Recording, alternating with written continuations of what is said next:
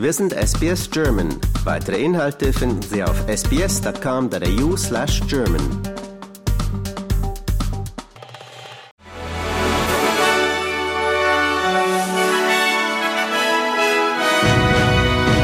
Sie hören den SBS German News Flash an diesem Donnerstag, den 23. November. Mein Name ist Daniel Georgakos. Heute soll im Laufe des Tages die viertägige Waffenruhe in Gaza beginnen. Zudem wurde nach wochenlangen Verhandlungen am Mittwoch ein Abkommen über den Austausch von Geiseln erzielt. Auch weitere humanitäre Hilfe für den Gazastreifen soll ermöglicht werden. Die Freilassung von ersten Geiseln aus dem Gazastreifen wird nach offiziellen israelischen Angaben jedoch nicht vor Freitag stattfinden. Die Hintergründe für die Verzögerung sind unklar. Premierminister Anthony Albanese begrüßte den Waffenstillstand und sagte, Australien sei sehr besorgt über den Konflikt. In den Niederlanden ist die Partei des Rechtspopulisten Gerd Wilders einer Prognose zufolge als stärkste Kraft aus der Parlamentswahl hervorgegangen. Das meldete das niederländische Fernsehen am Abend nach Schließung der Wahllokale. Die Partei für die Freiheit, PVV, kann demnach mit 35 der 150 Sitze im Parlament rechnen und wäre damit die stärkste Kraft. Wenn sich die Prognose bestätigt, wäre es das erste Mal, dass eine rechtspopulistische Partei eine niederländische Parlamentswahl gewinnt. Zwei Menschen sind bei einer Autoexplosion am Grenzübergang zwischen den Vereinigten Staaten und Kanada ums Leben gekommen.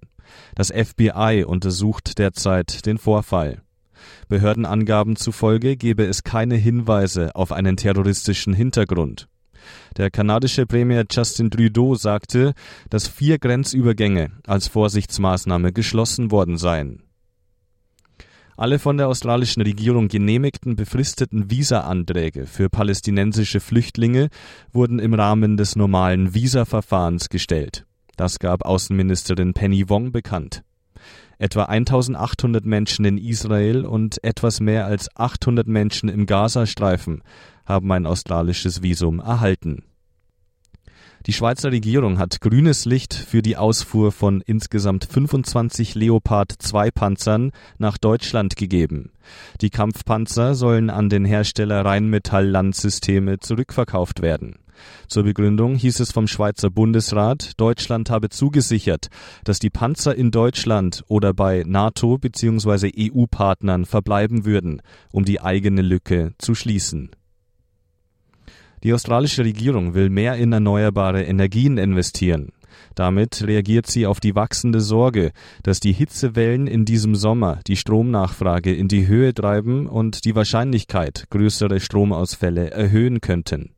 Bis 2030 will die Regierung einen Anteil von 80 Prozent an erneuerbaren Energien erreichen. Energieminister Chris Bowen äußerte sich noch nicht zu einer konkreten Investitionssumme.